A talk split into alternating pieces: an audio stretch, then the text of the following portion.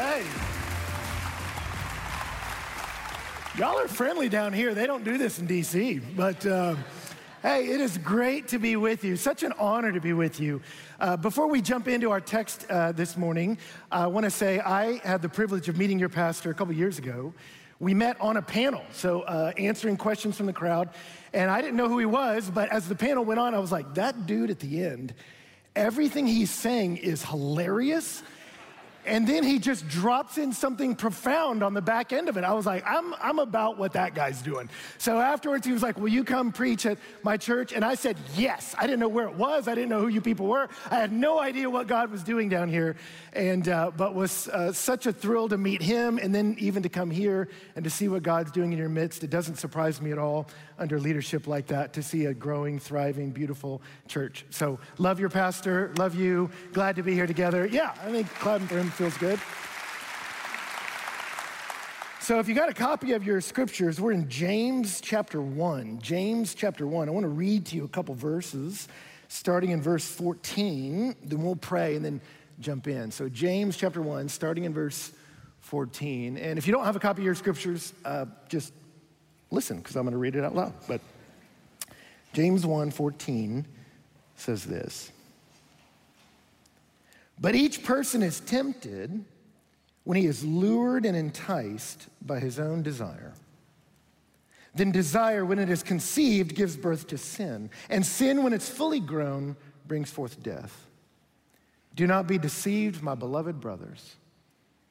Every good gift and every perfect gift is from above, coming down from the Father of lights, with whom there's no variation or shadow due to change. Of his own will, he brought us forth by the word of truth, that we should be a kind of first fruits of his creatures. Let me pray for us. Well, Father, I pray over the next few minutes that you would quicken our minds, that we can understand what your word is saying. But Lord, I pray we wouldn't just understand it, I pray we would feel it. We would feel what matters to you. Because, God, I want it to change how we live, who we are in the world. And so, Lord, I'm asking for life change that I can't create. No person can. But Lord, if this moment could be used by you to change us forever, that would be phenomenal. So that's what we're asking for. That's why we're talking to you. And I just want to invite you, church, wherever you are, whatever campus, whatever's going on, if you just take a minute and you pray and ask Him, say, Lord, please teach me something today.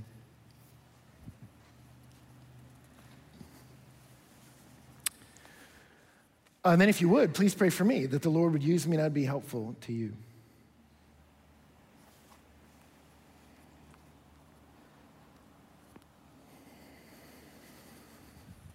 Well, Father, we love you and we trust you.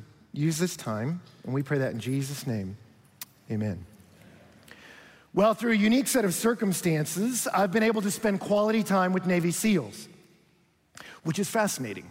Because when they're at home training in the States, they do what I think a lot of dudes in this place would love to do on a daily basis. So while you're at school learning the finer points of geometry, they're out in the field learning the finer points of how to fire a grenade launcher. Uh, while you're in the office returning phone calls, they're out in the jungle learning how to stalk a guy.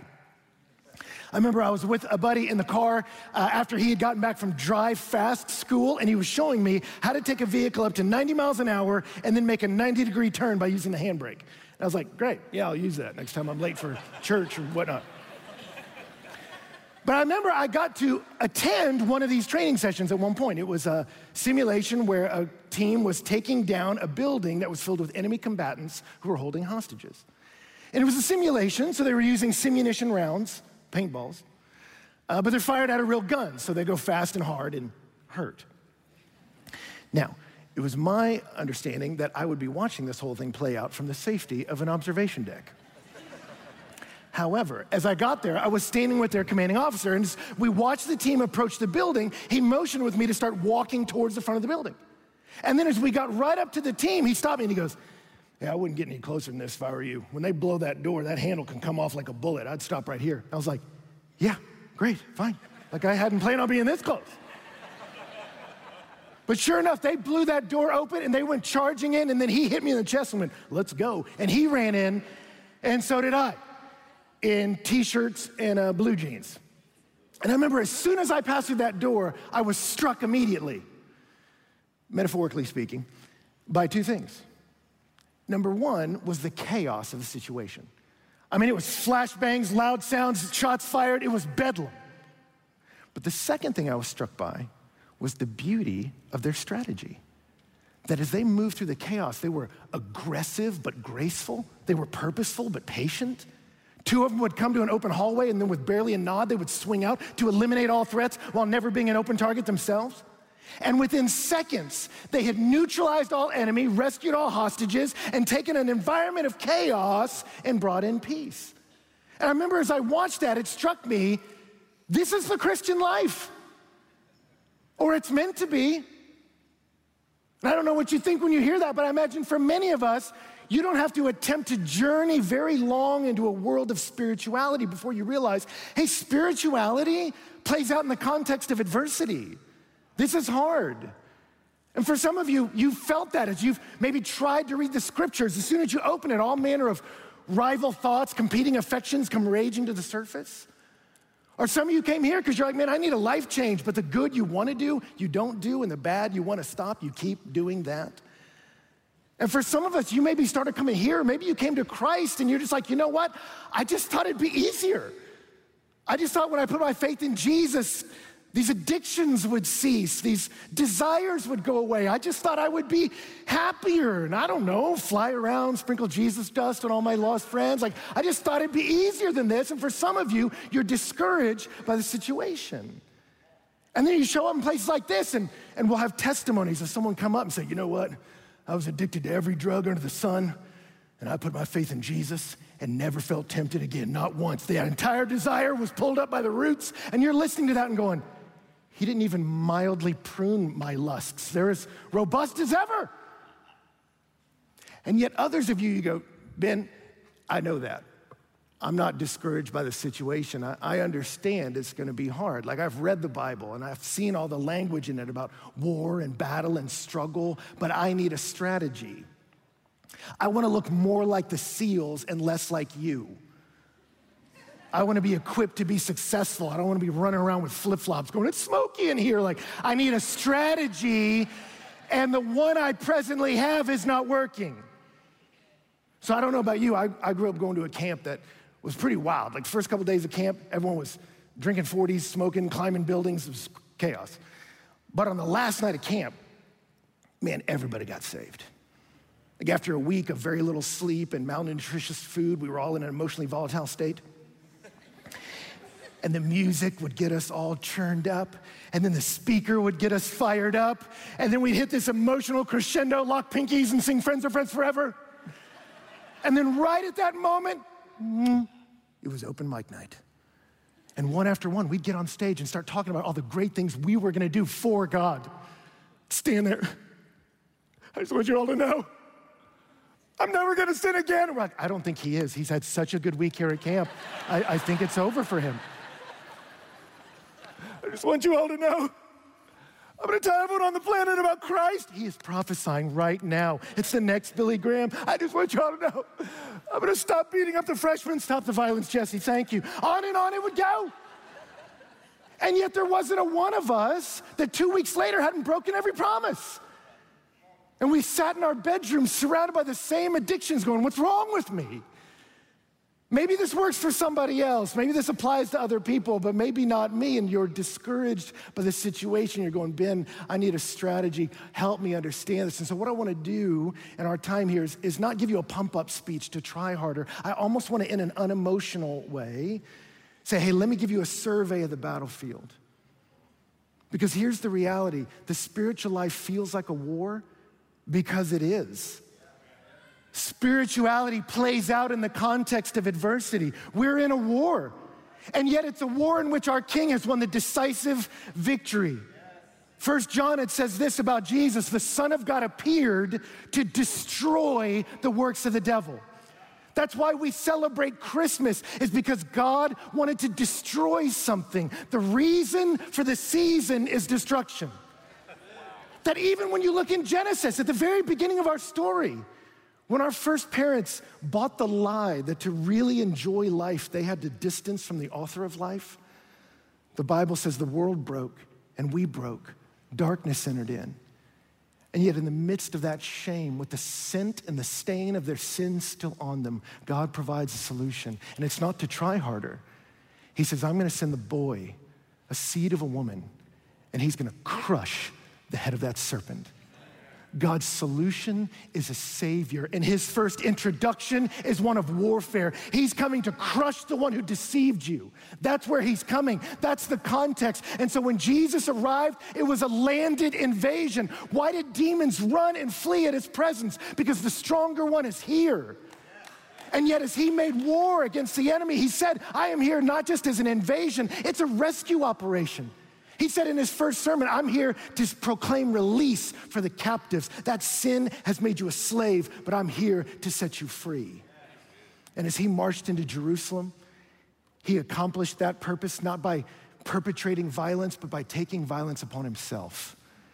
And Hebrews 2 says, Therefore, since the children share in flesh and blood, he likewise partook of the same that through death he might render powerless him who had the power of death, that is the devil, and might free those who through fear of death were subject to slavery all their lives. The great sin, that's the sting in death. And so, what did Jesus do? He stepped in front of us and took the hit for us.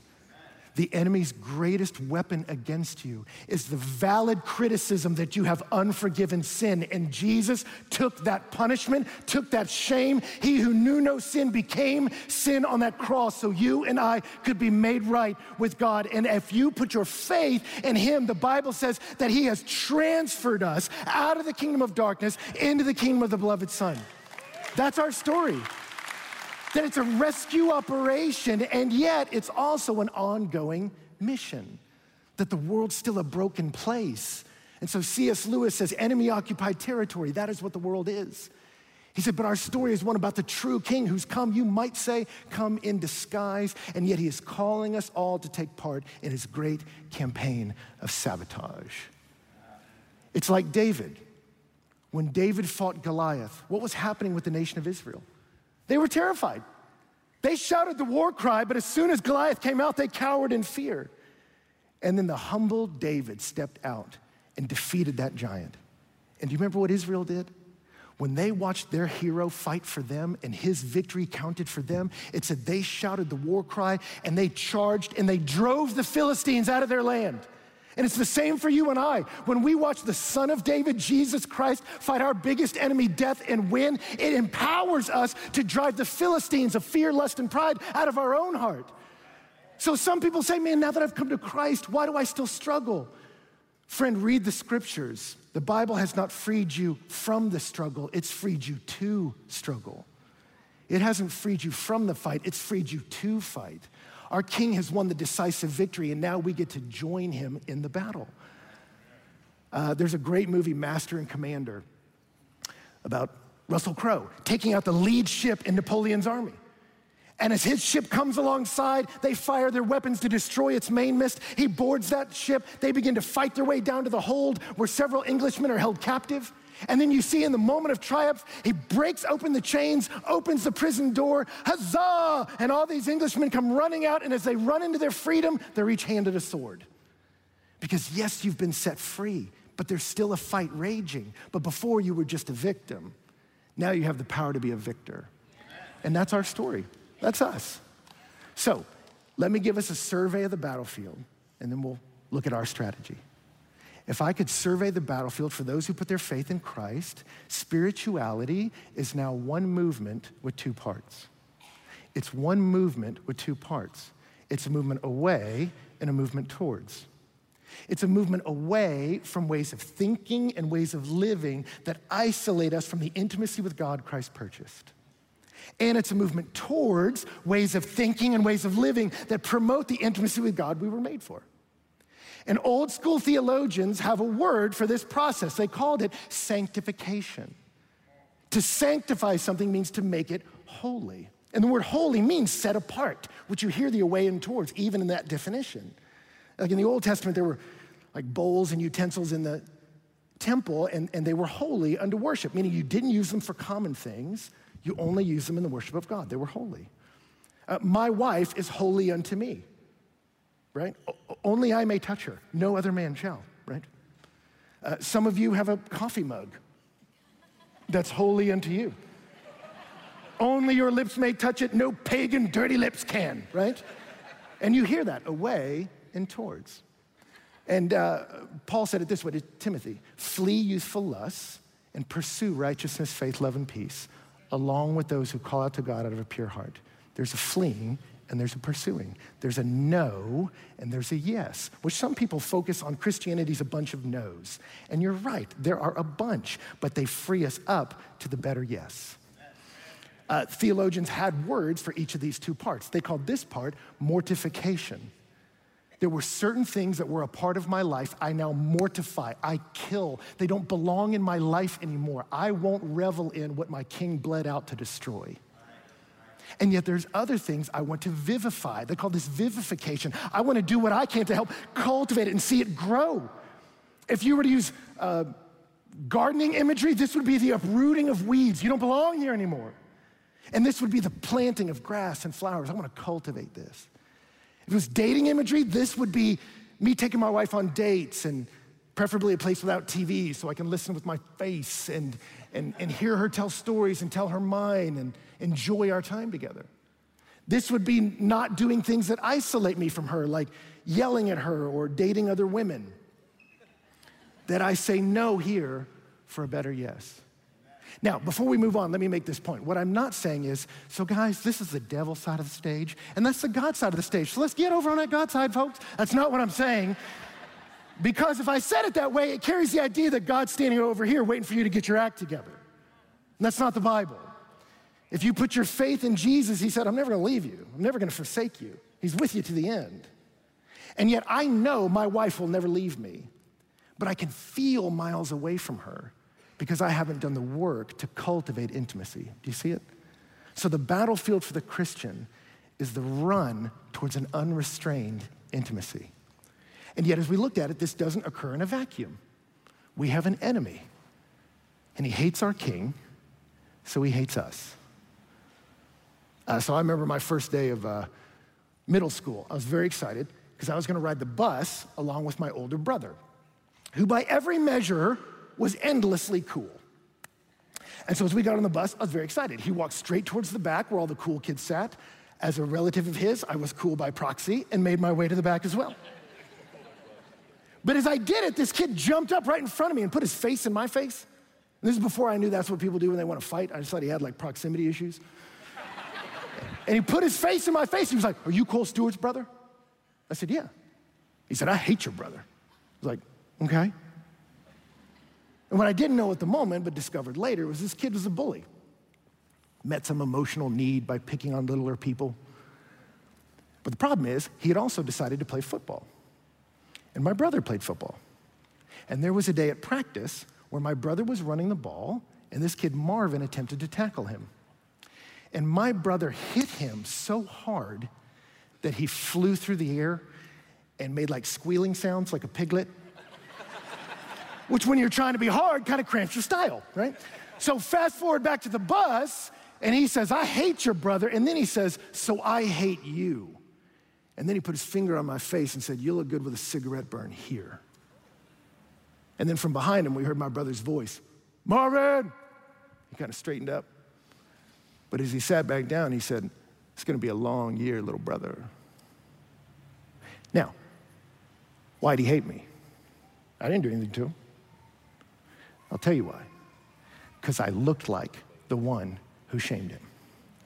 And when you come to Christ, you don't become a less of a target for temptation. You could maybe arguably become more so because you have aligned yourself with the one who made a public spectacle of him. And if he hates him, he hates you. So before we look at our strategy, we got to look at his.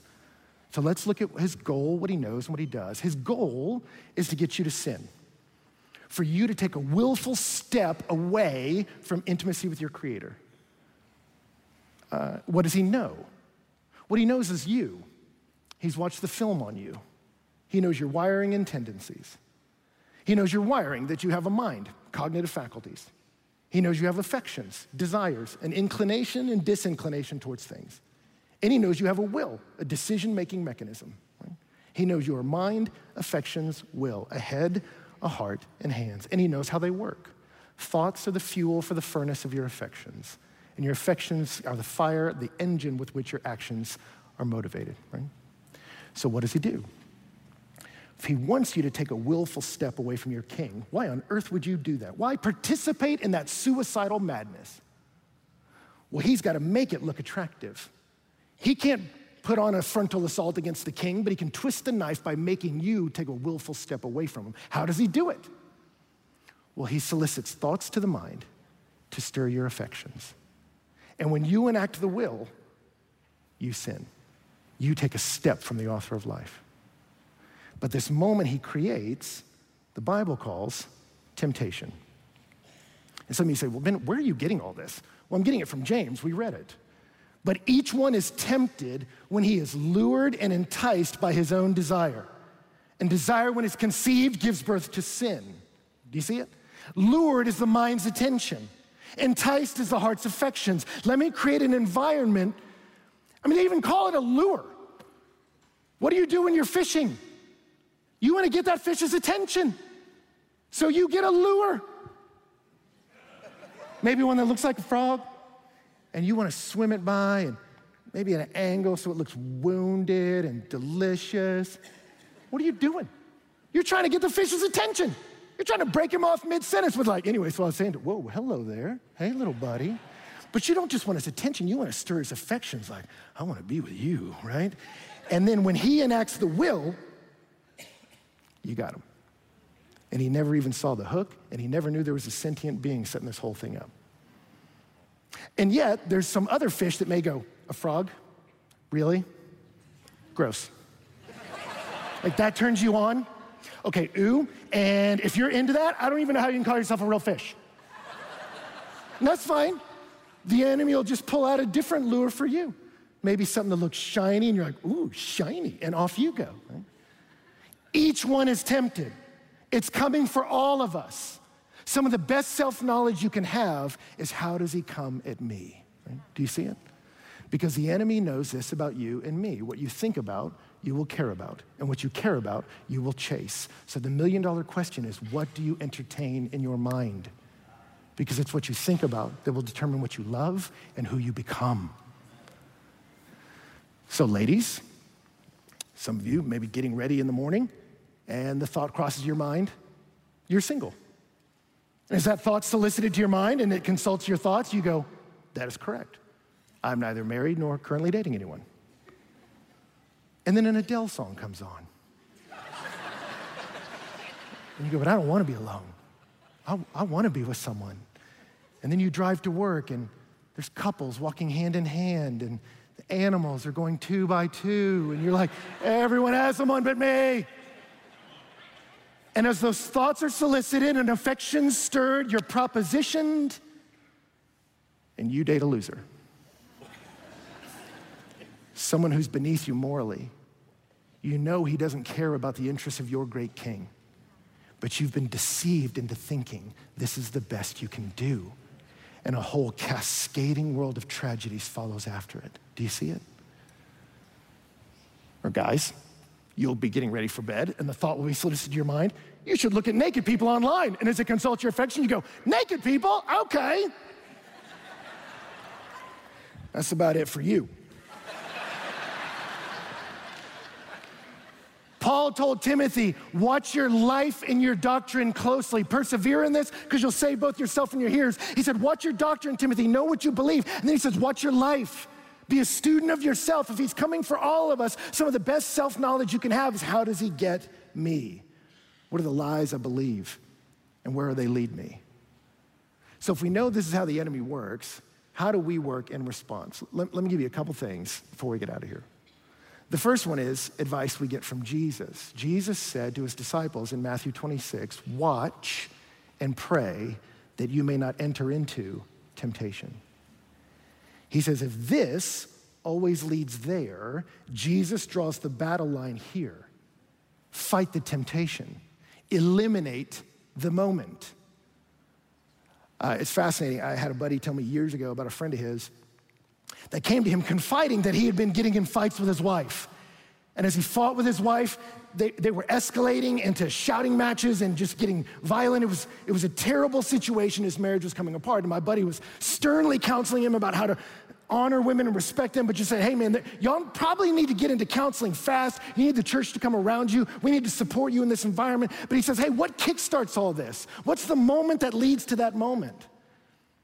And his friend was like, man, I, it's usually Thursday. We go to this bar and we're out there drinking with some buddies, and guys inevitably start hitting on her, and she doesn't rebuff their advances the way I think she should. I get offended, and then she makes fun of me for being mad, and then I get more offended, and then it begins to escalate and escalate, and then it just goes off the rails. And my buddy said he told him, hey man, like, there's some deeper issues, probably that go way back, y'all need to deal with. But at the beginning, if this always leads there, why don't you eliminate this? Don't go to that bar anymore. He's, he said his friend had never thought about that. Like, man, Tequila Thursday. Who cares? It's not worth sinning over. If this leads to that, get it out of here. I talk to young guys, and it's not just young guys, it's not just guys, but I talk to guys all the time that struggle with pornography and say, Where does it get you? And they say, Man, it's my phone on my bedside late at night. I keep succumbing to it. And I say, Man, the Romans says, Make no provision for the flesh. That's ample provision. You're at your weakest, most vulnerable state, and you're putting the World Wide Web next to your head? That's not smart. That's like an alcoholic pouring a glass of scotch every night and going, okay, no, I'm not gonna drink you. Bad strategy. If that leads to this, get the phone out of your room, get all the screens out of your bedroom. And I'll say that to guys, and it's like they've never thought of that. They're like, but it's my alarm clock. Well, then buy an alarm clock. They don't cost that much. But if this leads there, eliminate this. After I catastrophically hurt my back, I had to lose a bunch of weight. The doctor told me, you gotta lose 40 pounds, but you can't run anymore, you can't lift weights. I'm like, well, how does one do that? And apparently, diet is key. So I told my wife, hey, you gotta get all these delicious snacks out of this house. Because if I die, it's kinda on you. I don't have the willpower to say no. I just need them out of the house. And if they're all out, you gotta buy the kids snacks I don't like. I excel. I excel at health but you eliminate the moment. Do you see it? James gives us two more strategies. Number one, he says you paddle downstream. He says, look downstream. The problem with temptation is, is it's tempting. When the devil doesn't come to you and say, you know what we should do today? Opioid addiction, let's give it a shot. Like he doesn't start there. He pushes with disappointment, pushes with resentment, and then pulls with allurement and seduction. He entices and then he shames. That's what he does. And so he starts with something that looks good. It looks like a release from the troubles. He starts with something that looks good. And what James will say is hey, watch the progression. He says, each one is tempted when he's lured and enticed by his own lust, and lust, when it conceives, gives birth to sin, and sin, when it's fully grown, gives birth to death. See, it's interesting. He, he actually doesn't use fishing imagery. In, in Greek, like in Spanish, nouns can be masculine or feminine, and desire is a feminine word. So he grabs this imagery he says, hey, it's not a sin for thoughts to be solicited to your mind and your affections stirred, but when you make the choice to unite your will with that desire, she gets pregnant. She has a baby called sin, a little rebellion against the author of life. And maybe you hear that and you go, I don't care. But sin's a feminine word too. And it says, and when she's fully grown, she brings forth death. And James takes one of the most powerful moments in a human life, the birth of a child, and he says, when you follow this path, you give birth to death, the opposite of life. It's a shocking image. And it's shocking to break the spell. That one of the ways to break the allurement of temptation is to look downstream and say, if I get in this boat, where will it lead me?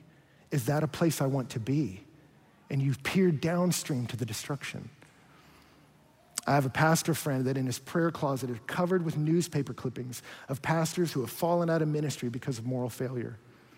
And it's not because of a morbid curiosity. He has them there because he knows that when life gets difficult, the enemy will bring to him all different allurements, special oases of chase that money, engage with that woman in a way that just flirts with the line of appropriate. He sees all these temptations coming his way. He says, But I look at these pictures and I see where it leads. I watch the guy at the press conference having been exposed for what he did. I see the look in his wife's eyes. I see the devastation at his church. And sin looks far less sexy in the bright light of day. It does. Part of it for me, when I they told me you got to lose 40 pounds. I was like, oh man. And then I remembered, you know, that I love chocolate cake. This is a problem. But I was at a moment with my injury where they said, You may not walk again. And he looked at my pregnant wife and said, You won't be able to hold that baby. And so for me, whenever I saw a cake in my house, I'm like, Well, somebody did this, did me wrong here because I'm going to eat it. But then I would look downstream and ask the question if I eat this and eat like this, where am I headed? I want to hold my kids. So what do I love more, that cake or these kids? And by peering at the destruction downstream, say, I don't want to go there so I don't go here. Alcoholics call it thinking through the drink. It's going to whisper sweet promises, but at the end, it's going to cost more than I'm willing to pay. So you look downstream to see the destruction, to break the spell. But then you look upstream to see the deception. So James moves on and says, So don't be deceived, my beloved brothers. But then what's interesting is when he says don't be deceived, he doesn't point downstream. He doesn't say, Don't be deceived, adultery's really bad, or don't be deceived, stealing money's wrong. He doesn't point downstream, he points up. He says, Don't be deceived. Every good and every perfect gift comes down from your Father. He says the deception that launches temptation is the lie that God's not going to take care of you. If I trust God, I'll be pulled back from sexual fulfillment. I won't get the financial fulfillment I want. I won't feel the safety I desire. So I have to rebel against the author of life to really enjoy life. That's the deception that started in the garden. Notice what the serpent did. He didn't start with fruit. He didn't say, You know what I was thinking about today, Eve? Fruit. You know what I was thinking about? How good it is. Look, I cut some up. Let's jump in on this. He doesn't start there. He starts with theology. Let's talk about God, Eve. This observation, it seems to me that he's holding out on you. I mean, it seems to me your religious commitments, Eve, have put some shackles on you to keep you from experiencing something that, I'll be honest, looks pretty life enhancing. But your religious commitments are costing you. Because maybe your God's not looking out for the best interest for you. Maybe there's this whole world of experience he's keeping you from because he doesn't care about you. And he has to make God look ugly before sin looks attractive. And so we fight the battle here don't be deceived. Every good and perfect gift comes from your Father. The lie that launches a million sins is that God is not a good dad who loves you. You fight the battle there, and you can stop a whole torrent of destruction in your life. So I remember for me, if I can be honest, I hated the song How He Loves Us. Can I say that here? Is this a safe place to say that? I didn't like the song. And I started to ask myself, why? Why do I dislike the song How He Loves Us? Is it the Doppler effect way we sing it? How He loves us. I was like, no, it's not that. Like, is it the lyrics? Like, eh, I'm not a tree. No, no, no, there's nothing wrong with the lyrics. And so I asked myself, then why do you dislike the song? And when I was honest, it was because I don't believe it. And they keep making you say it over and over again. Oh, how he loves me. Oh, how he loves me. Oh, how he loves me. And yeah, I knew that theologically. I'd get it right on a quiz. But when you come from a broken family, sometimes it gets real hard to believe it in here. And when you start singing about how he loves me, oh, how he loves me, it starts to sound like a sick joke. And then I remember I had kids. And uh, my firstborn was born. And, uh, you know, when she would wake up at like the 2, 3 a.m. shift, that was my shift to hold her. And I remember holding her one morning and and feeling this weird pain in my chest. I was like, oh my gosh, my chest is caving in. I was like, what is happening? And then I realized, oh, it's love for you. And then I instantly felt the limits of language. Like to say I love you is so shallow, but Eh, but there's no poem that can encapsulate it. To say I would die for you was too small. Like, of course I would. But that feeling was so powerful. I remember thinking, I wish there was some way to explain this to you. I wish there was some way for your little head to understand what's happening in this little heart about how much your father loves you, how he cares for you, even though you've done nothing. You don't pitch in around the house. You've never complimented a sermon, your noise and need. And yet I love you so much. And even if I could explain it, you wouldn't even understand it. You don't speak English, you're a baby. And I just remember feeling all that. And then that conviction of God came into my heart Ben, do you think you're a better dad than me? You think your capacity to love your child outstrips my capacity to love you as a child? And I had to repent of an unbiblically low view of the love of God. And let me tell you something this is where the enemy gets so many of you that if you hate me, let's say you make that a goal in the new year destroy Ben Stuart. That's one of my New Year's resolutions. Let me tell you how to do it. You lean over and cup the face of one of my little girls, and you tell her, You know, your dad is so disappointed in you. He's just sick of you, man. You just disappoint him and disappoint him and disappoint him, and it's just, it's exhausting, to be honest. It'd be a relief if you went away. Go find love somewhere else. Go try to eke out a modicum of happiness somewhere else. Just get out of here because he doesn't want to see you. You speak like that to my kid, I'll be infuriated at you. And don't miss this, church. This is what the enemy does. That he tries to attack your sonship. He tries to let you not see the love of the Father. And the lie that launches a million sins is the belief he's not a good dad. Make war on that lie. Make war on it. It's not humble, it's ugly, and it's destructive. And so we make war on the deception because the reality is, James says, of his own will, he brought us forth by the word of truth. Satan's not the only one having babies. It says, God, out of his own will, out of his own desire, out of his own pleasure, brought you forth. He wanted you. He brought you forth, the first fruits of his creatures. He's done something in you. Lock onto that, and the things of this earth will grow strangely dim in the light of his glory and grace. So that's the last encouragement how to fight sin. What's our strategy? The best defense is a good offense. It's to run in the paths of God because he set my heart free. How did Romeo get rid of Rosalind? How did Romeo get rid of Rosalind? Anyone remember Rosalind? No? Uh, read it, Shakespeare. Uh, early on, Romeo and Juliet, he is pining away about Rosalind. I miss Rosalind, I want Rosalind. And he's going on and on so much, it starts to annoy Benvolio. And so Benvolio is like, dude, I'm taking you to a party tonight. There's gonna be like a hundred girls there hotter than Rosalind. It's a rough translation, it's like the message version, but read it, it's there. And Romeo says, the all-seeing sun has ne'er met her match since first the world begun. Whoa. There's no one hotter than Rosalind. But then he goes to the party and he sees Juliet. And that night, he sneaks into her yard and says, But soft, what light through yonder window breaks? It is the east, and Juliet is the sun. Arise, fair sun, and kill the envious moon, which is already sick and pale with grief, that thou, her maid, art far more fair than she. Rosalind, who? and let me tell you something the Bible's given us strategies to fight our temptation, but the best one, best way to fight the temptation for adultery is a thriving marriage. Best way to th- fight the the discouragement of isolation is to get in a solid biblical community. And the best way to fight a whole universe of deception and destruction from the devil is to delight in the everlasting love of your heavenly Father who loves you. It's replacement. That's the key. Augustine, one of the greatest Christian thinkers, arguably the greatest after the Apostle Paul, was a sex addict. And when he was presented with choosing Christ, he knew the gospel was real, but he was scared of the comforts he would lose if he went to the king. But he understood this is true and I want him more, so he put his faith in Jesus. And then he wrote in his confessions how sweet all at once it was for me to be rid of those fruitless joys I had once so feared to lose.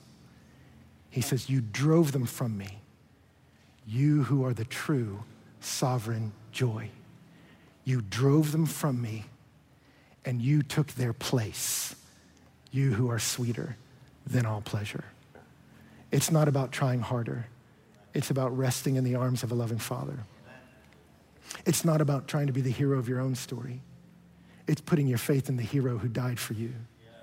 And then it's walking with him away from the lies and towards the love of your Father. How did Jesus defeat the voice of the enemy? Out in the wilderness, Satan attacked his sonship. If you are the Son, if you are the Son, if you are the Son. But read the scripture moments before the Heavenly Father said, This is my beloved Son, in whom I'm well pleased. Jesus hadn't done a single miracle yet.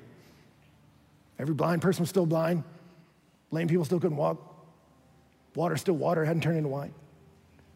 But the Father says, But that's my boy, and I delight in him. And it was the pleasure of the Father that let Jesus handle the pressure of the desert. And it's the same with you. Come to rest in the arms of Christ. Come to step into the inexhaustible love of God. You need it, and the world needs to see it.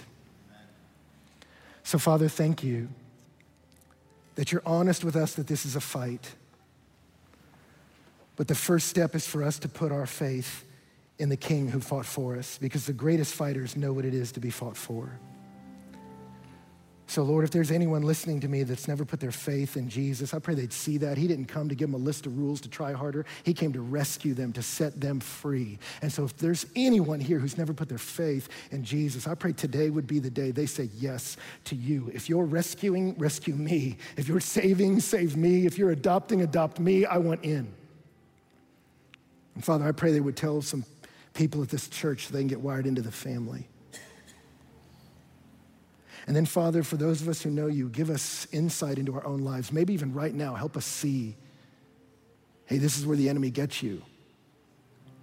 And it's time to make some hard choices to cut out, to uproot, to make war, to eliminate, because you know where it leads and there's no life there. God, help us see the changes we need to make and give us the courage to share it with a trusted friend. And then, Father, I pray over the months ahead, you would help us see the superior treasure of the inexhaustible love of the Father and the grace of Jesus Christ. Help us worship truly a God who will set us free. Help us enjoy you in this space and in the morning and in the watches of the night. May it be you that we seek for our comfort in our life, oh God.